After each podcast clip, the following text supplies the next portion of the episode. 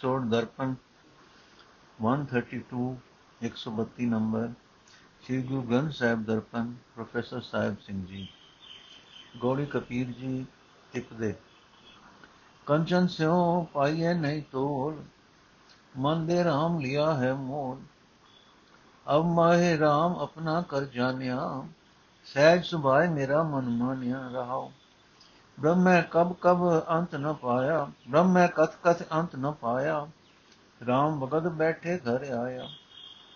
ਕੋ ਕਬੀਰ ਚੰਚਲ ਮਤ ਤਿਆਗੀ, ਕੇਵਲ RAM ਭਗਤ ਨਿਜ ਭਾਗੀ।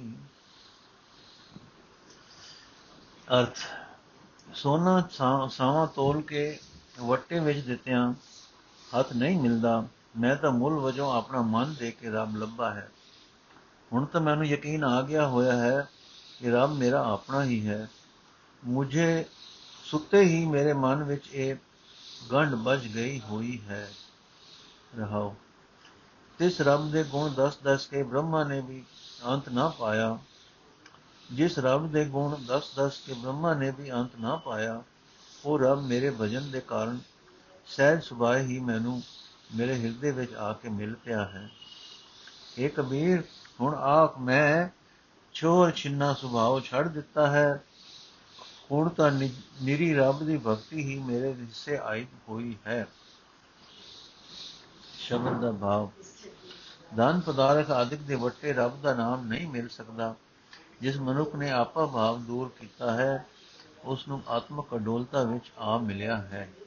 ਉਹ ਮਨੁੱਖ ਮਨ ਦੀ ਚੰਚਲਤਾ, ਵੰਡ ਕੇ ਸਦਾ ਸਿਮਰਨ ਵਿੱਚ ਜੁੜਿਆ ਰਹਿੰਦਾ ਹੈ।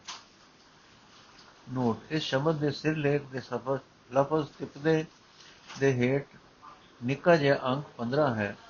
ਇਸ ਦਾ ਭਾਵ ਹੈ ਕਿ ਸ਼ਬਦ ਨੰਬਰ 19 ਤੋਂ 33 ਤੱਕ ਦੇ 15 ਸ਼ਬਦ ਤਿੰਨ ਤਿੰਨ ਬੰਦਾਂ ਵਾਲੇ ਹਨ।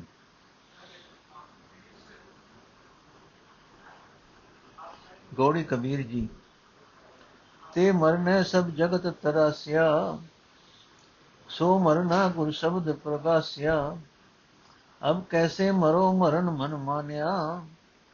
ਮਰ ਮਰ ਜਾਤੇ ਜਿਨ ਰਾਮ ਨ ਜਾਣਿਆ ਰਹਾਉ।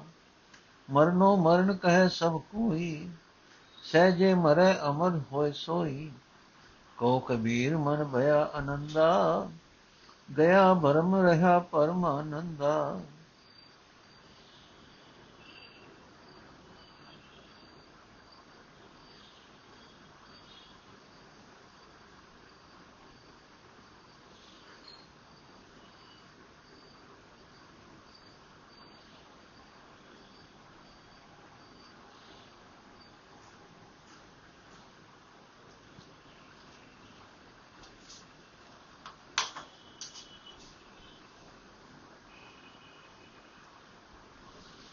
ਅਰਥ ਜਿਸ ਮੌਤ ਨੇ ਸਾਰਾ ਸੰਸਾਰ ਡਰਾ ਦਿੱਤਾ ਹੋਇਆ ਹੈ, ਗੁਰੂ ਦੇ ਸ਼ਬਦ ਦੀ ਬਰਕਤ ਨਾਲ ਮੈਨੂੰ ਸਮਝ ਆ ਗਈ ਹੈ ਕਿ ਉਹ ਮੌਤ ਅਸਲ ਵਿੱਚ ਕੀ ਚੀਜ਼ ਹੈ। ਹੁਣ ਮੈਂ ਜਨਮ ਮਰਨ ਵਿੱਚ ਕਿਉਂ ਪਵਾਵਾਂਗਾ ਭਾਵ ਨਹੀਂ ਪਵਾਂਗਾ, ਕਿਉਂਕਿ ਮੇਰਾ ਮਨ ਆਪਾ ਭਾਵ ਦੀ ਮੌਤ ਵਿੱਚ ਪਤੀਜ ਗਿਆ ਹੈ। ਕੇਵਲ ਉਹ ਮਨੁੱਖ ਸਦਾ ਜੰਮਦੇ ਮਰਦੇ ਰਹਿੰਦੇ ਹਨ, ਜਿਨ੍ਹਾਂ ਨੇ ਪ੍ਰਭੂ ਨੂੰ ਨਹੀਂ ਪਛਾਣਿਆ। ਪ੍ਰਭੂ ਨਾਲ ਸਾਂਝ ਨਹੀਂ ਪਾਈ ਰਹਾ ਦੁਨੀਆ ਵਿੱਚ ਹਰ ਇੱਕ ਜੀਵ ਮੌਤ ਮੌਤ ਆਖ ਰਿਹਾ ਹੈ। ਭਾਵ ਹਰ ਇੱਕ ਜੀਵ ਮੌਤ ਤੇ ਤੋਂ ਘਾਬਰ ਰਿਹਾ ਹੈ। ਪਰ ਜੋ ਮਨੁੱਖ ਅਡੋਲਤਾ ਵਿੱਚ ਰਹਿ ਕੇ ਦੁਨੀਆ ਦੀਆਂ ਖਾਸ਼ਾਂ ਤੋਂ ਬੇਪਰਵਾਹ ਹੋ ਜਾਂਦਾ ਹੈ, ਉਹ ਅਮਰ ਹੋ ਜਾਂਦਾ ਹੈ ਉਸ ਨੂੰ ਮੌਤ ਡਰਾ ਨਹੀਂ ਸਕਦੀ। ਇਹ ਕਬੀਰ, ਆਖ, ਗੁਰੂ ਦੀ ਕਿਰਪਾ ਨਾਲ ਮੇਰੇ ਮਨ ਵਿੱਚ ਆਨੰਦ ਪੈਦਾ ਹੋ ਗਿਆ ਹੈ। ਮੇਰਾ ਬੁਲੇਖਾ ਦੂਰ ਹੋ ਚੁੱਕਾ ਹੈ। ਤੇ ਪਰਮ ਸੁਖ ਮੇਰੇ ਹਿਰਦੇ ਵਿੱਚ ਟਿਕ ਗਿਆ ਹੈ। ਸ਼ਬਦ ਦਾ ਭਾਵ, ਜੋ ਮਨੁੱਖ ਪ੍ਰਭੂ ਦਾ ਸਿਮਰਨ ਕਰਦੇ ਹਨ, ਉਹਨਾਂ ਨੂੰ ਮੌਤ ਦਾ ਡਰ ਨਹੀਂ ਰਹਿੰਦਾ। ਬਾਕੀ ਸਾਰਾ ਜਹਾਨ ਮੌਤ ਤੋਂ ਡਰ ਰਿਹਾ ਹੈ। ਗੋੜੀ ਕਬੀਰ ਜੀ, ਕਤ ਨਹੀਂ ਠੋਰ ਮੂਲ ਕਤ ਲਾਵੋ, ਖੋਜਤ ਤਨ ਮੈਂ ਠੋਰ ਨ ਪਾਵੋ। ਲਾਗੀ ਹੋ ਸੋ ਜਾਣੇ ਪੀਰ, ਲਾਗੀ ਹੋਏ ਸੋ ਜਾਣੇ ਪੀਰ RAM ਭਗਤ ਅਨਿਆਲੇ ਤੀਰ ਰਹਾਓ। ਏਕ ਭਾਇ ਦੇਖੋ ਸਭ ਨਾਰੀ, ਕਿਆ ਜਾਨੋ ਸੈ ਕੌਣ ਪਿਆਰੀ। ਕੋ ਕਬੀਰ ਜਾਂ ਕੇ ਮਸਤਕ ਭਾਗ, ਸਭ ਪਰ ਹਰ ਤਾ ਕੋ ਮਿਲੈ ਸੁਹਾਗ। ਅਰਥ, ਬਾਲ ਕਰਦਿਆਂ ਵੀ ਸਰੀਰ ਵਿੱਚ ਕਿਤੇ ਅਜੇ ਹੀ ਖਾਸ ਥਾਂ ਮੈਨੂੰ ਨਹੀਂ ਲੱਭੀ ਜਿੱਥੇ ਬਿਰਹੋਂ ਦੀ ਪੀੜ ਦੱਸੀ ਜਾ ਸਕੇ। ਸਰੀਰ ਵਿੱਚ ਕਿਤੇ ਅਜਿਹਾ ਥਾਂ ਨਹੀਂ ਹੈ, ਤਾਂ ਫਿਰ ਮੈਂ ਦਵਾਈ ਕਿੱਥੇ ਵਰਤਾਂ? ਭਾਵ ਕੋਈ ਬਾਹਰਲੀ ਦਵਾਈ ਪ੍ਰਭੂ ਤੋਂ ਵਿਛੋੜੇ ਦਾ ਦੁੱਖ ਦੂਰ ਕਰਨ ਦੇ ਸਮਰੱਥ ਨਹੀਂ ਹੈ। ਪ੍ਰਭੂ ਦੀ ਭਗਤੀ ਅਣੀਆਂ ਵਾਲੇ ਤੀਰ ਹਨ, ਜਿਸ ਨੂੰ ਇਹਨਾਂ ਤੀਰਾਂ ਨੇ, ਤੀਰਾਂ ਦੇ ਲੱਗੇ ਹੋਏ ਜ਼ਖਮ ਦੀ ਦਰਦ ਹੋ ਰਹੀ ਹੋਵੇ, ਉਹੀ ਜਾਣਦਾ ਹੈ ਕਿ ਇਹ ਪੀੜ ਕਿਉਂ ਜਿਹੀ ਹੁੰਦੀ ਹੈ, ਰਹਾਓ। ਮੈਂ ਸਾਰੀਆਂ ਜੀਵ ਇਸਤਰੀਆਂ ਨੂੰ ਇੱਕ ਪ੍ਰਭੂ ਦੇ ਪਿਆਰ ਵਿੱਚ ਦੇਖ ਵੇਖ ਰਿਹਾ ਹਾਂ। ਪਰ ਮੈਂ ਕੀ ਜਾਣਾ ਕਿ ਕਿਹੜੀ ਜੀਵ ਇਸਤਰੀ ਪ੍ਰਭੂ ਪਤੀ ਦੀ ਪਿਆਰੀ ਹੈ? ਇਹ ਕਬੀਰ ਆਖ ਜਿਸ ਜਗਿਆਸੂ ਜੀਵ ਇਸਤਰੀ ਦੇ ਮੱਥੇ ਤੇ ਚੰਗੇ ਲੇਖ ਹਨ, ਜਿਸ ਦੇ ਭਾਗ ਚੰਗੇ ਹਨ, ਪਤੀ ਪ੍ਰਭੂ ਹੋਰ ਸਾਰਿਆਂ ਨੂੰ ਛੱਡ ਕੇ ਉਸ ਨੂੰ ਆਪ ਮਿਲਦਾ ਹੈ। ਭਾਵ ਹੋਰਨਾਂ ਨਾਲੋਂ ਵਧੇਕ ਉਸ ਨਾਲ ਪਿਆਰ ਕਰਦਾ ਹੈ ਤੇ ਉਸ ਦਾ ਬਿਰਹੋਂ ਦਾ ਦੁੱਖ ਦੂਰ ਹੋ ਜਾਂਦਾ ਹੈ। ਸ਼ਬਦ ਦਾ ਭਾਵ, ਵੇਖਣ ਨੂੰ ਤਾਂ ਸਭ ਜੀਵ ਪ੍ਰਭੂ ਨੂੰ ਮਿਲਣ ਦਾ ਉਤਮ ਉਦਮ ਕਰ ਰਹੇ ਹਨ, ਪਰ ਪ੍ਰਭੂ ਮਿਲਦਾ ਉਸੇ ਵਡਭਾਗੀ ਨੂੰ ਹੈ, ਜਿਸ ਦਾ ਹਿਰਦਾ ਪ੍ਰੇਮ ਨਾਲ ਵਿੰਜ ਜਾਂਦਾ ਹੈ। ਗੌੜੀ ਕਬੀਰ ਜੀ। ਜਾ ਕੈ ਹਰ ਸਾ ਠਾਕੁਰ ਬਾਈ ਮੁਕਤ ਅਨੰਤ ਪੁਕਾਰਨ ਜਾਈ, ਹਮ ਕੋ ਰਾਮ ਭਰੋਸਾ ਤੋਰਾ, ਤਬ ਕਾਹੂ ਕਾ ਕੌਣ ਨਿਹੋਰਾ ਰਹਾਓ ਤੀਨ ਲੋਕ ਜਾ ਕੇ ਹੈ ਭਾਰ ਸੇ ਕਾਹੇ ਨ ਕਰੈ ਪ੍ਰਤਪਾਰ ਕੋ ਕਬੀਰ ਇਕ ਬੁੱਧ ਵਿਚਾਰੀ, ਕਿਆ ਬਸ ਜੋ ਮੁਰ ਬਿਕ ਦੇ ਮੈਂ ਤਾਰੀ, ਕਿਆ ਬਸ ਜੋ ਬਿਕ ਬਿਕ ਦੇ ਮੈਂ ਤਾਰੀ ਇਹ ਸੱਜਣ, ਜਿਸ ਮਨੁੱਖ ਦੇ ਹਿਰਦੇ ਰੂਪ ਵਿੱਚ ਘਰ ਵਿੱਚ, ਪ੍ਰਭੂ ਮਾਲਕ ਆਪ ਮੌਜੂਦ ਹੈ, ਮੁਕਤੀ ਉਸ ਅੱਗੇ ਆਪਣਾ ਆਪ ਅਨੇਕਾਂ ਵਾਰੀ ਭੇਟ ਕਰਦੀ ਹੈ। ਇਹ ਕਬੀਰ, ਪ੍ਰਭੂ ਦੀ ਹਜ਼ੂਰੀ ਵਿੱਚ ਹੁਣ ਆਖ ਇਹ ਪ੍ਰਭੂ, ਜਿਸ ਮਨੁੱਖ ਨੂੰ ਇੱਕ ਤੇਰਾ ਆਸਰਾ ਹੈ ਉਸ ਨੂੰ ਹੁਣ ਕਿਸੇ ਵੀ ਕੁਸ਼ਾਮਦ, ਕਿਸੇ ਦੀ ਕੁਸ਼ਾਮਦ ਕਰਨ ਦੀ ਲੋੜ ਨਹੀਂ ਹੈ, ਰਹਾਓ।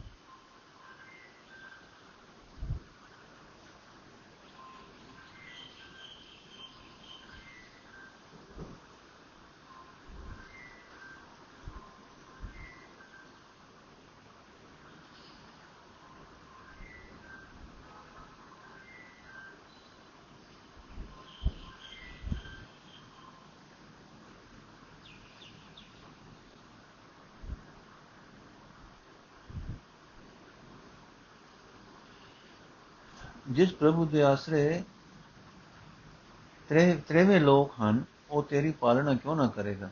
ਇਹ ਕਬੀਰ ਆਖ ਅਸਾਂ ਇੱਕ ਸੋਚ ਸੋਚੀ ਹੈ, ਉਹ ਇਹ ਹੈ ਕਿ ਜੇ ਮਾਂ ਹੀ ਜ਼ਹਿਰ ਦੇਣ ਲੱਗੇ ਤਾਂ ਪੁੱਤਰ ਦਾ ਕੋਈ ਜ਼ੋਰ ਨਹੀਂ ਚੱਲ ਸਕਦਾ। ਸ਼ਬਦ ਦਾ ਭਾਵ, ਜਿਸ ਮਨੁੱਖ ਨੂੰ ਪ੍ਰਭੂ ਪਿਤਾ ਉੱਤੇ ਪੂਰਾ ਸਿਦਕ ਹੈ, ਉਸ ਨੂੰ ਕਿਸੇ ਹੋਰ ਦੀ ਮੁਤਾਜੀ ਨਹੀਂ ਰਹਿ ਜਾਂਦੀ।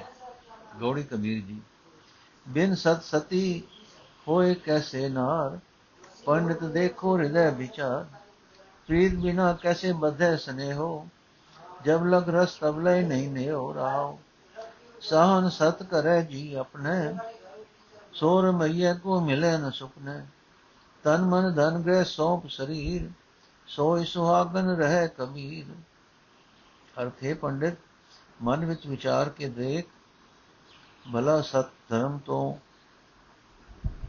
ਬਿਨਾ ਕੋਈ ਇਸਤਰੀ ਸਤੀ ਕਿਵੇਂ ਬਣ ਸਕਦੀ ਹੈ? ਭਲਾ ਸਤੀ ਧਰਮ ਤੋਂ ਬਿਨਾ ਕੋਈ ਇਸਤਰੀ ਸਤੀ ਕਿਵੇਂ ਬਣ ਸਕਦੀ ਹੈ? ਇਸੇ ਤਰ੍ਹਾਂ ਹਿਰਦੇ ਵਿੱਚ ਪ੍ਰੀਤ ਤੋਂ ਬਿਨਾ ਪ੍ਰਭੂ ਪਤੀ ਨਾਲ ਪਿਆਰ ਕਿਵੇਂ ਬਣ ਸਕਦਾ ਹੈ? ਜਦ ਤਾਈਂ ਮਨ ਵਿੱਚ ਮਾਇਆ ਦਾ ਚਸਕਾ ਹੈ, ਤਦ ਤਾਈਂ ਪਤੀ ਪਰਮਾਤਮਾ ਨਾਲ ਪਿਆਰ ਨਹੀਂ ਹੋ ਸਕਦਾ। ਰਹਾਓ। ਜੋ ਮਨੁੱਖ ਮਾਇਆ ਨੂੰ ਹੀ ਆਪਣੇ ਹਿਰਦੇ ਵਿੱਚ ਸਤ ਸਮਝਦਾ ਹੈ, ਉਹ ਪ੍ਰਭੂ ਨੂੰ ਸੁਪਨੇ ਵਿੱਚ ਵੀ ਭਾਵ ਕਦੇ ਵੀ ਨਹੀਂ ਮਿਲ ਸਕਦਾ। ਕਬੀਰ ਆਖਦਾ ਹੈ, ਉਹ ਜੀਵ ਇਸਤਰੀ ਭਾਗਾ ਵਾਲੀ ਹੈ, ਜੋ ਆਪਣਾ ਤਨ, ਮਨ, ਧਨ, ਘਰ ਦੇ ਸਰੀਰ ਆਪਣੇ ਪਤੀ ਦੇ ਹਵਾਲੇ ਕਰ ਦਿੰਦੀ ਹੈ।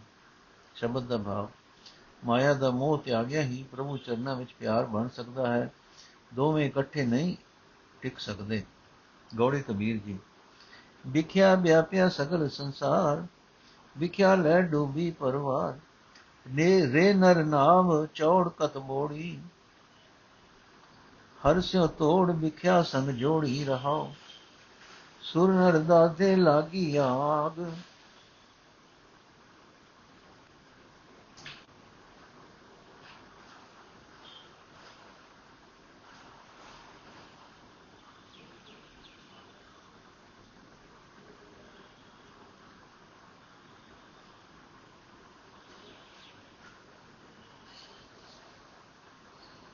ਨਿਕਟ ਨੀਰ ਪਸ ਪੀਵਸ ਨ ਤਾ ਝਾਗ ਚੇਤਕ ਚੇਤਕ ਨਿਕਸਿਓ ਨੀਰ, ਸੋ ਜਲ ਨਿਰਮਲ ਕਥਤ ਕਬੀਰ। ਅਰਥ। ਸਾਰਾ ਜਹਾਨ ਹੀ ਮਾਇਆ ਦੇ ਪ੍ਰਭਾਵ ਨਾਲ ਨਪਿਆ ਹੋਇਆ ਹੈ। ਮਾਇਆ ਸਾਰੇ ਹੀ ਕੁਟੰਬ ਨੂੰ, ਸਾਰੇ ਹੀ ਜੀਵਾਂ ਨੂੰ ਡੋਬੀ ਬੈਠੀ ਹੈ। ਇਹ ਮਨੁੱਖ, ਤੂੰ ਆਪਣੀ ਜ਼ਿੰਦਗੀ ਦੀ ਬੇੜੀ ਕਿਉਂ ਰੜੇ ਥਾਂ ਤੇ ਹੀ ਡੋਬ ਲਈ ਹੈ। ਤੂੰ ਪ੍ਰਭੂ ਨਾਲੋਂ ਪ੍ਰੀਤ ਤੋੜ ਕੇ ਮਾਇਆ ਨਾਲ ਗੰਢੀ ਬੈਠਾ ਹੈ। ਸਾਰੇ ਜਗਤ ਵਿੱਚ ਮਾਇਆ ਦੀ ਤ੍ਰਿਸ਼ਨਾ ਦੀ ਅਗ ਲੱਗੀ ਹੋਈ ਹੈ, ਜਿਸ ਵਿੱਚ ਦੇਵਤੇ ਤੇ ਮਨੁੱਖ ਸੜ ਰਹੇ ਹਨ। ਇਸ ਅਗ ਨੂੰ ਸ਼ਾਂਤ ਕਰਨ ਲਈ ਨਾਮ ਰੂਪ ਪਾਣੀ ਵੀ ਨੇੜੇ ਹੀ ਹੈ, ਪਰ ਇਹ ਪ੍ਰਭੂ ਜੀਵ ਉਦਮ ਕਰਕੇ ਪੀਂਦਾ ਨਹੀਂ ਹੈ।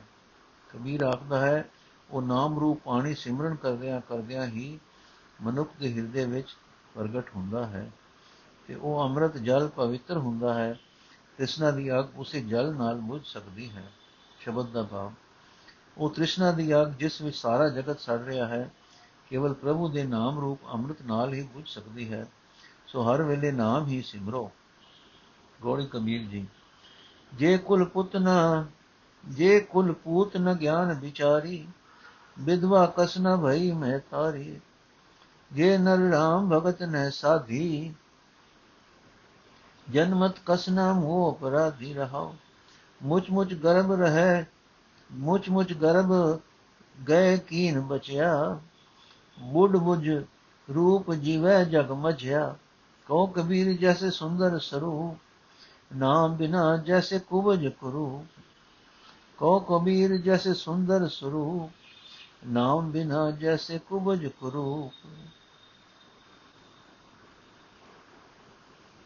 ਅਰਥ, ਜਿਸ ਸਕੂਲ ਵਿੱਚ ਗਿਆਨ ਦੀ ਵਿਚਾਰ ਕਰਨ ਵਾਲਾ ਕੋਈ ਪੁੱਤਰ ਨਹੀਂ ਜੰਮਿਆ ਉਸ ਦੀ ਮਾਂ ਰੰਡੀ ਕਿਉਂ ਨਾ ਹੋ ਗਈ?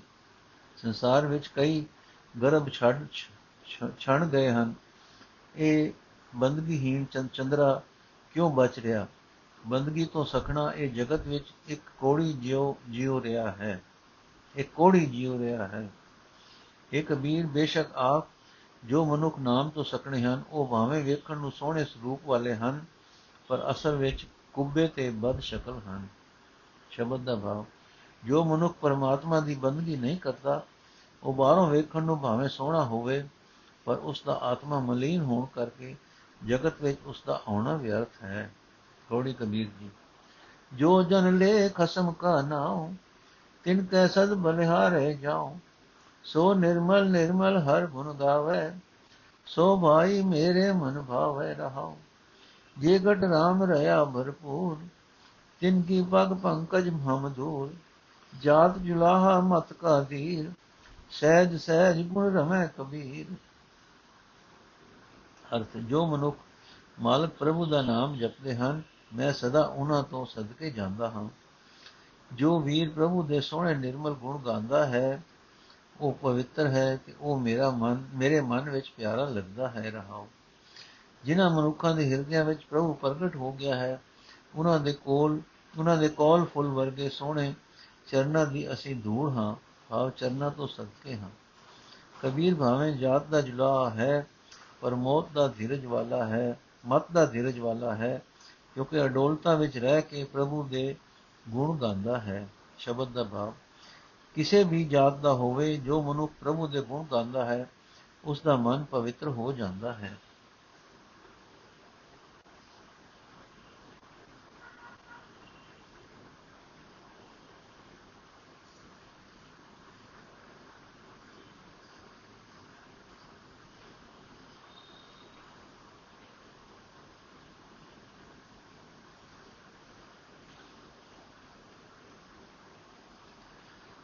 ਗੌੜੀ ਕਬੀਰ ਜੀ ਗगन ਰਸਾਲ ਚੁਐ ਮੇਰੀ ਬਾਠੀ, ਸੰਚ ਮਹਾਰਸ ਤਨ ਭਇਆ ਕਾਠੀ ਵਾ ਕੋ ਕਹੀਐ ਸਹਿਜ ਮਤਵਾਰਾ, ਪੀਵਤ RAM ਰਸ ਗਿਆਨ ਵਿਚਾਰਾ ਰਹਾਉ, ਸਹਿਜ ਕਲਾਲਨ ਜੋ ਮਿਲ ਆਈ, ਆਨੰਦ ਮਾਤੇ ਅਨੰਦਨ ਜਾਈ, ਚੀਨਤ ਚੀਤ ਨਿਰੰਜਨ ਲਾਇਆ, ਕੋ ਕਬੀਰ ਤੋ ਅਨੁਭਵ ਪਾਇਆ। ਅਰਥ, ਮੇਰੀ ਗगन ਰੂਪ ਭੱਠੀ ਵਿੱਚ ਮੇਰੀ ਗगन ਰੂਪ ਭੱਠੀ ਵਿੱਚੋਂ ਸਵਾਦਲਾ ਅੰਮ੍ਰਿਤ ਚੋ ਰਿਹਾ ਹੈ ਭਾਵ ਜਿਉਂ-ਜਿਉਂ ਮੇਰਾ ਮਨ ਪ੍ਰਭੂ ਦੀ ਯਾਦ ਵਿੱਚ ਜੁੜਦਾ ਹੈ ਉਸ ਯਾਦ ਵਿੱਚ ਜੁੜੇ ਰਹਿਣ ਦੀ ਇੱਕ ਤਾਰ ਲਗਨ ਮਾਨੋ ਅੰਮ੍ਰਿਤ ਦੀ ਧਾਰ ਨਿਕਲਣੀ ਸ਼ੁਰੂ ਹੋ ਜਾਂਦੀ ਹੈ ਇਸ ਉੱਚੇ ਨਾਮ ਰਸ ਨੂੰ ਇਕੱਠਾ ਕਰਨ ਕਰਕੇ ਸਰੀਰ ਦੀ ਮਮਤਾ ਲੱਕੜੀਆਂ ਦਾ ਕੰਮ ਦੇ ਰਹੀ ਹੈ ਭਾਵ ਸਰੀਰ ਦੀ ਮਮਤਾ ਸੜ ਸੜ ਗਈ ਹੈ ਜਿਸ ਮਨੁੱਖ ਨੇ ਗਿਆਨ ਦੇ ਵਿਚਾਰ ਦੀ ਰਾਹੀਂ ਭਾਵ ਸੁਰਤ ਮਾਇਆ ਤੋਂ ਉੱਚੀ ਕਰਕੇ ਰਾਮ ਰਸ ਪੀਤਾ ਹੈ ਉਸ ਨੂੰ ਕੁਦਰਤੀ ਤੌਰ ਤੇ ਭਾਵ ਸੁਭਾਵਕ ਹੀ ਮਸਤ ਹੋਇਆ ਹੋਇਆ ਅਖੀਦਾ ਹੈ, ਰਹਾਓ। ਜਦੋਂ ਸਹਿਜ ਅਵਸਥਾ ਰੂਪ ਸ਼ਰਾਬ ਪਿਲਾਉਣ ਵਾਲੀ ਆ ਮਿਲਦੀ ਹੈ, ਤਦੋਂ ਆਨੰਦ ਵਿੱਚ ਮਸਤ ਹੋ ਕੇ ਉਮਰ ਦਾ ਹਰ ਇੱਕ ਦਿਨ ਬੀਤਦਾ ਹੈ। ਭਾਵ ਨਾਮ ਸਿਮਰਦਿਆਂ ਮਨ ਵਿੱਚ ਇੱਕ ਐਸੀ ਹਾਲਤ ਪੈਦਾ ਹੁੰਦੀ ਹੈ ਜਿੱਥੇ ਮਨ ਮਾਇਆ ਦੇ ਝਕੋਲਿਆਂ ਵਿੱਚ ਡੋਲਦਾ ਨਹੀਂ ਇਸ ਹਾਲਤ ਨੂੰ ਸਹਿਜ ਅਵਸਥਾ ਕਹਿੰਦਾ ਹੈ। ਇਸ ਸਹਿਜ ਅਵਸਥਾ ਮਾਨੋ ਇੱਕ ਕਲਾਲਣ ਹੈ, ਜੋ ਨਾਮ ਦਾ ਨਸ਼ਾ ਦੇਈ ਜਾਂਦੀ ਹੈ। ਇਸ ਨਸ਼ੇ ਤੋਂ ਵਿਛੜਨ ਨੂੰ ਚਿਤ ਨਹੀਂ ਕਰਦਾ ਤੇ ਮੁੜ ਮੁੜ ਨਾਮ ਦੀ ਲਿਵ ਵਿੱਚ ਹੀ ਟਿਕੇ ਰਹੀਦਾ ਹੈ। ਇਹ ਕਬੀਰ ਆ ਕਿਸ ਤਰ੍ਹਾਂ ਆਨੰਦ ਮਾਣ ਮਾਣ ਕੇ ਜਦੋਂ ਮੈਂ ਆਪਣਾ ਮਨ ਨਿਰੰਕਾਰ ਨਾਲ ਜੋੜਿਆ, ਤੇ ਮੈਨੂੰ ਅੰਦਰਲਾ ਚਾਨਣ ਲੱਭ ਪਿਆ। ਸ਼ਬਦ ਦਾ ਭਾਵ। ਸਿਮਰਨ ਦੀ ਬਰਕਤ ਨਾਮ ਸਿਮਰਦਿਆਂ ਸਿਮਰਦਿਆਂ ਮਨ ਮਾਇਆ ਵਿੱਚੋਂ ਡੋਲਣੋਂ ਹਟ ਜਾਂਦਾ ਹੈ। ਨਾਮ ਵਿੱਚ ਜੁੜੇ ਰਹਿਣ ਦੀ ਲਗਨ ਵੱਧਦੀ ਜਾਂਦੀ ਹੈ।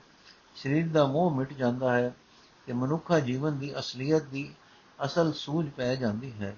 ਨੋਟ ਸ਼ਬਦ ਦਾ ਮੁੱਖ ਭਾਵ ਰਹਾਉ ਦੀ ਤੁਕ ਵਿੱਚ ਹੁੰਦਾ ਹੈ।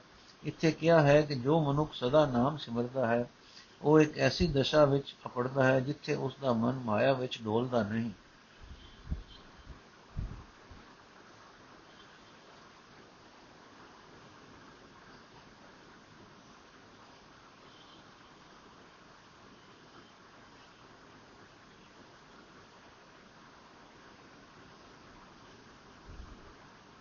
ਇਸ ਅਵਸਥਾ ਵਿੱਚ ਜਿਉਂ-ਜਿਉਂ ਉਹ ਪ੍ਰਭੂ ਦੀ ਯਾਦ ਵਿੱਚ ਜੁੜਦਾ ਹੈ, ਤਿਉਂ-ਤਿਉਂ ਹੁਲਾਰਾ ਹੁੰਦਾ ਹੈ, ਮਸਤੀ ਜਿਹੀ ਚੜ੍ਹਦੀ ਹੈ। ਜੋਗੀ ਲੋਕ ਸ਼ਰਾਬ ਪੀ ਕੇ ਸਮਾਧੀ ਲਾਉਂਦੇ ਸਨ, ਪਰ ਕਬੀਰ ਜੀ ਨੇ ਉਹ ਸਾਧਨ ਦੀ ਇੱਥੇ ਨਿਖੇਧੀ ਕੀਤੀ ਹੈ ਤੇ ਸਿਮਰਨ ਨੂੰ ਹੀ ਪ੍ਰਭੂ ਚਰਨਾਂ ਵਿੱਚ ਜੁੜਨ ਦਾ ਸਭ ਤੋਂ ਉੱਚਾ ਵਸੀਲਾ ਦੱਸਿਆ ਹੈ। ਗੋੜੀ ਕਬੀਰ ਜੀ, ਮਨ ਕਾ ਸੁਭਾਅ ਮਨੈ ਵਿਆਪੀ, ਮਨੈ ਮਾਰ ਕਵਨ ਬਿਦ, ਕਵਨ ਸਿਧ ਥਾਪੀ, ਕਵਨ ਸੋ ਮਨ ਕਵਨ ਸੋ ਮਨ ਜੋ ਮਨ ਮਾਰੈ, ਮਨ ਕੋ ਮਾਰ ਕਹੋ ਕਿਸ ਤਾਰੈ ਰਹਾਓ ਮਨ ਅੰਤਰ ਮੋਲੇ ਸਭ ਕੋਈ, ਮਨ ਮਾਰੇ ਬਿਨ ਭਗਤ ਨ ਹੋਈ। ਕੋ ਕਬੀਰ ਜੋ ਜਾਣੈ ਪਿਓ ਮਨ ਮਦ ਸੂਦਨ ਤ੍ਰਿਵਣ ਦਿਓ। ਅਰਥ, ਹਰ ਇੱਕ ਮਨੁੱਖ ਦੇ ਮਨ ਦੀ ਅੰਦਰਲੀ ਲਗਨ ਜੋ ਵੀ ਹੋਵੇ, ਉਹ ਉਸ ਮਨੁੱਖ ਦੇ ਸਾਰੇ ਮਨ, ਭਾਵ, ਮਨ ਦੀ ਸਾਰੀ ਜੋੜ, ਭਜ ਸਾਰੇ ਮਨੁੱਖੀ ਜੀਵਨ ਉੱਤੇ ਪ੍ਰਭਾਵ ਪਾ ਰੱਖਦੀ ਹੈ, ਤਾਂ ਫਿਰ ਮਨ ਨੂੰ ਮਾਰ ਕੇ ਕਿਹੜੀ ਕਮਾਈ ਕਰ ਲੈਂਦੀ ਹੈ? ਭਾਵ ਕੋਈ ਕਾਮਯਾਬੀ ਵਾਲੀ ਗੱਲ ਨਹੀਂ ਹੁੰਦੀ। ਉਹ ਕਿਹੜਾ ਮੁਨੀ ਹੈ ਜੋ ਮਨ ਨੂੰ ਮਾਰਦਾ ਹੈ? ਦੱਸੋ, ਮਨ ਨੂੰ ਮਾਰ ਕੇ ਉਸ ਕਿਸ ਨੂੰ ਉਤਾਰ, ਉਹ ਕਿਸ ਨੂੰ ਉਤਾਰਦਾ ਹੈ ਰਹਾਉ? ਹਰ ਇੱਕ ਮਨੁੱਖ ਮਨ ਦਾ ਪ੍ਰੇਰਿਆ ਹੋਇਆ ਹੀ ਬੋਲਦਾ ਹੈ। ਭਾਵ ਜੇ ਚੰਗੇ ਮਨ ਦੇ ਕੰਮ ਮਨੁੱਖ ਕਰਦਾ ਹੈ, ਉਹਨਾਂ ਲਈ ਪ੍ਰੇਰਣਾ ਮਨ ਵੱਲੋਂ ਹੀ ਹੁੰਦੀ ਹੈ। ਇਸ ਵਾਸਤੇ ਮਨ ਨੂੰ ਮਾਰਨ ਤੋਂ ਬਿਨਾ ਭਾਵ ਮਨ ਨੂੰ ਵਿਕਾਰਾਂ ਤੋਂ ਹੋਰਨ ਤੋਂ ਬਿਨਾ ਭਗਤੀ ਵੀ ਨਹੀਂ ਹੋ ਸਕਦੀ। ਇਹ ਕਬੀਰ, ਆਖ ਜੋ ਮਨੁੱਖ ਜੋ ਮਨੁੱਖ ਇਸ ਰਮਜ ਨੂੰ ਸਮਝਦਾ ਹੈ, ਉਸ ਦਾ ਮਨ ਤਿੰਨਾਂ ਲੋਕਾਂ ਨੂੰ ਚਾਨਣ ਦੇਣ ਵਾਲੇ ਪਰਮਾਤਮਾ ਦਾ ਰੂਪ ਹੋ ਜਾਂਦਾ ਹੈ। ਸ਼ਬਦ ਦਾ ਭਾਵ, ਜੋ ਜੋ ਚੰਗਾ ਮੰਦਾ ਕੰਮ ਮਨੁੱਖ ਕਰਦਾ ਰਹਿੰਦਾ ਹੈ, ਉਹਨਾਂ ਸਭਨਾਂ ਦੇ ਸੰਸਕਾਰ ਮਨੁੱਖ ਦੇ ਅੰਦਰ ਇਕੱਠੇ ਹੁੰਦੇ ਰਹਿੰਦੇ ਹਨ। ਸੰਸਕਾਰਾਂ ਦੇ ਇਸ ਇਕੱਠ ਦਾ ਨਾਮ ਹੈ ਮਨ। ਜਦੋਂ ਕੋਈ ਇੱਕ ਖਾਸ ਚੰਗੀ ਜਾਂ ਮੰਦੀ ਵਾਦੀ ਬਣ ਜਾਏ ਤਾਂ ਉਸ ਮਨ ਦੇ ਬਾਕੀ ਦੇ ਸੰਸਕਾਰਾਂ ਨੂੰ ਦਬਾ ਰੱਖਦੀ ਹੈ ਤੇ ਮਨੁੱਖ ਦੇ ਸਾਰੇ ਜੀਵਨ ਨੂੰ ਉਧਰ ਹੀ ਪਲਟਾ ਲੈਂਦੀ ਹੈ। ਮਨੁੱਖ ਦੀ ਸਾਰੀ ਦੌੜ ਭਜ ਮਨ ਦੇ ਇਹਨਾਂ ਸੰਸਕਾਰਾਂ ਦੀ ਪ੍ਰੇਰਣਾ ਦੇ ਆਸਰੇ ਹੁੰਦੀ ਹੈ। ਜੇ ਮਨ ਨੂੰ ਮਾਰਨ ਦਾ ਯਤਨ ਕੀਤਾ ਜਾਏ, ਮਨ ਨੂੰ ਉੱਕਾ ਹੀ ਮੁਕਾ ਦੇਣ ਦੀ ਕੋਸ਼ਿਸ਼ ਕੀਤੀ ਜਾਏ ਤਾਂ ਮਨੁੱਖਾ ਜੀਵਨ ਹੀ ਜੀਵਨ ਦੀ ਸਾਰੀ ਕਿਰਿਆ ਹੀ ਮੁੱਕ ਜਾਏ, ਜੋ ਮਨ ਨੂੰ ਮੁਕਾਉਣਾ ਨਹੀਂ, ਇਸ ਦੀਆਂ ਉਹਨਾਂ ਰੁਚੀਆਂ ਨੂੰ ਵਸ ਵਿੱਚ ਲਿਆਉਣਾ ਹੈ, ਜੋ ਮੰਦੇ ਪਾਸੇ ਲੈ ਜਾਂਦੀਆਂ ਹਨ। ਜਿਵੇਂ ਕਾਮ ਕ੍ਰੋਧ ਦੋਏ ਕਰੋ ਬਸੋਲੇ ਗੋਡੋ ਧਰਤੀ ਭਾਈ, ਜੋ ਗੋਡੋ ਤਿਉ ਸੁਖ ਪਾਵੋ ਕਿਰਤ ਨ ਮੇਟਿਆ ਜਾਏ। ਬਸੰਤ ਮਹੱਲਾ ਪਹਿਲਾ। ਕਾਮ ਪਿਆਰ ਤੇ ਕ੍ਰੋਧ ਨੂੰ ਮੁਕਾਉਣਾ ਨਹੀਂ, ਇਹਨਾਂ ਨੂੰ ਬਸੋਲੇ ਬਣਾਉਣਾ ਹੈ। ਜ਼ਿਮੀਂਦਾਰ ਖੇਤੀ ਵਿੱਚੋਂ ਗੋਡੀ ਕਰਕੇ ਘਾਹ ਪੁੱਟ ਸੁੱਟਦਾ ਹੈ। ਪਰ ਕਮਾਨ ਕਪਾਹ ਆਦਿ ਦੇ ਬੂਟਿਆਂ ਨੂੰ ਧਿਆਨ ਨਾਲ ਬਚਾਈ ਜਾਂਦਾ ਹੈ।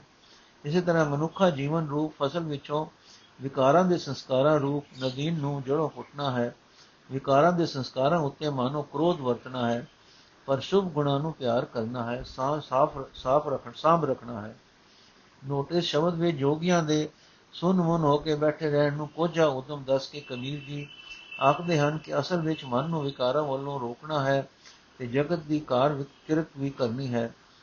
ਸੁਨ ਮਨ ਹੋ ਕੇ ਵਿਕਾਰਾਂ ਵੱਲੋਂ ਹਟਿਆ, ਤਾਂ ਉਹ ਸੜ, ਜੜ ਰਿਹਾ ਹੈ ਕਿ ਪੱਲੇ, ਭਲੇ ਪਾਸੇ ਵੱਲੋਂ ਵੀ ਹਟਿਆ ਹਟਿਆ ਰਿਹਾ। ਤਾਂ ਉਹ ਜੜ ਰਿਹਾ, ਜੜ ਜਿਆ ਹੋ ਕੇ ਭਲੇ ਵਿਕਾਰਾਂ ਵੱਲੋਂ ਹਟਿਆ। ਸੁਨ ਮਨ ਹੋ ਕੇ ਜੋ, ਜੇ ਵਿਕਾਰਾਂ ਵੱਲੋਂ ਹਟਿਆ, ਤਾਂ ਉਹ ਜੜ ਜੜ ਜਿਆ ਹੋ ਕੇ ਭਲੇ ਪਾਸੇ ਵੱਲੋਂ ਵੀ ਹਟਿਆ ਗਿਆ, ਹਟਿਆ ਰਿਹਾ। ਗੋੜੀ ਕਬੀਰ ਜੀ, ਉਹ ਜੋ ਦਿਸੈ ਅੰਬਰ ਤਾਰੇ, ਕਿਨ ਉਹ ਚੀਤੇ ਚੀਤਨ ਹਾਰੇ। ਕੋਰੇ ਪੰਡਤ ਅੰਬਰ ਕਾ ਸਿਓ ਲਾਗਾ, ਬੂਝੇ ਬੂਜਨ ਹਾਰ ਸੁਭਾ ਕਾ ਰਹਾਓ ਸੂਰਜ ਚੰਦ ਕਰੇ ਉਜਿਆਰਾ, ਸਭ ਮੈਂ ਪਸਰਿਆ ਭ੍ਰਮ ਪਸਾਰਾ। ਕੋ ਕਬੀਰ ਜਾਣੇ ਦਸ ਹੋਏ, ਹਿਰਦੈ ਰਾਮ ਮੁਖ ਰਾਮੈ ਹੋਏ। ਅਰਥ, ਉਹ ਤਾਰੇ ਜੋ ਆਕਾਸ਼ ਵਿੱਚ ਦਿਸ ਰਹੇ ਹਨ, ਕਿਸ ਚਿੱਤਰਕਾਰ ਨੇ ਚਿੱਤਰੇ ਹਨ? ਦਸ ਹੈ ਪੰਡਿਤ ਆਕਾਸ਼ ਕਿਸ ਦੇ ਸਾਰੇ ਹੈ? ਕੋਈ ਭਾਗਾ ਵਾਲਾ ਸਿਆਣਾ ਬੰਦਾ ਹੀ ਇਸ ਚਮਕ ਨੂੰ, ਇਸ ਸਮਝ ਨੂੰ ਸਮਝਦਾ ਹੈ ਰਹਾਓ ਇਹ ਜੋ ਸੂਰਜ ਤੇ ਚੰ드ਰਮਾ ਆਦਿਕ ਜਗਤ ਵਿੱਚ ਚਾਨਣ ਕਰ ਰਹੇ ਹਨ, ਇਹਨਾਂ ਸਭਨਾਂ ਵਿੱਚ ਪ੍ਰਭੂ ਦੀ ਜੋਤ ਦਾ ਹੀ ਪ੍ਰਕਾਸ਼ ਖਿਲਰਿਆ ਹੋਇਆ ਹੈ।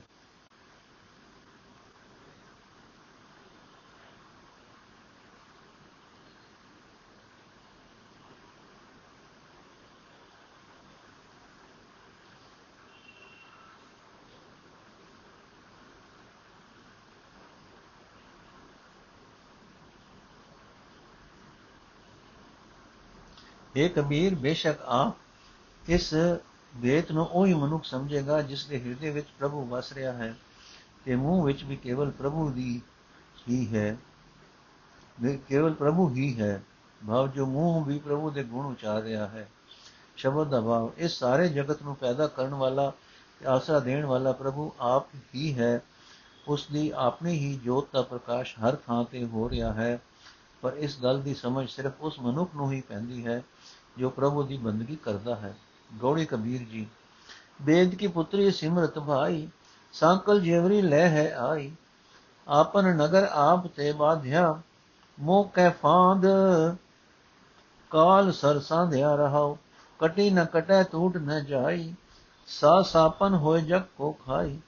ਹਮ ਦੇਖਤ ਜਿਨ ਸਭ ਜਗ ਲੂਟਿਆ ਕੋ ਕਬੀਰ ਮੈਂ RAM ਕਹਿ ਛੂਟਿਆ, ਹਮ ਦੇਖਤ ਜਿਨ ਸਭ ਜਗ ਲੂਟਿਆ, ਕੋ ਕਬੀਰ ਜਿਉ ਮੈਂ RAM ਕਹਿ ਛੂਟਿਆ। ਅਰਥ ਹੈ ਵੀਰ, ਇਹ ਸਿਮਰਤੀ ਜੋ ਵੇਦਾਂ ਦੇ ਆਧਾਰ ਤੇ ਬਣੀ ਹੈ, ਇਹ ਤਾਂ ਆਪਣੇ ਸਰਦਵਾਲੋਂ ਵਾਸਤੇ ਵਰਨ ਆਸ਼ਰਮ ਦੇ ਮਾਨੋ ਸੰਗਲ ਤੇ ਕਰਮ ਕਾਂਡ ਦੀਆਂ ਰਸੀਆਂ ਲੈ ਕੇ ਆਈ ਹੋਈ ਹੈ। ਇਹ ਸਿਮਰਤੀ ਨੇ ਇਸ ਸਿਮਰਤੀ ਨੇ ਆਪਣੇ ਸਾਰੇ ਸਰਦਾਲੂ ਆਪ ਹੀ ਜਕੜੇ ਹੋਏ ਹਨ।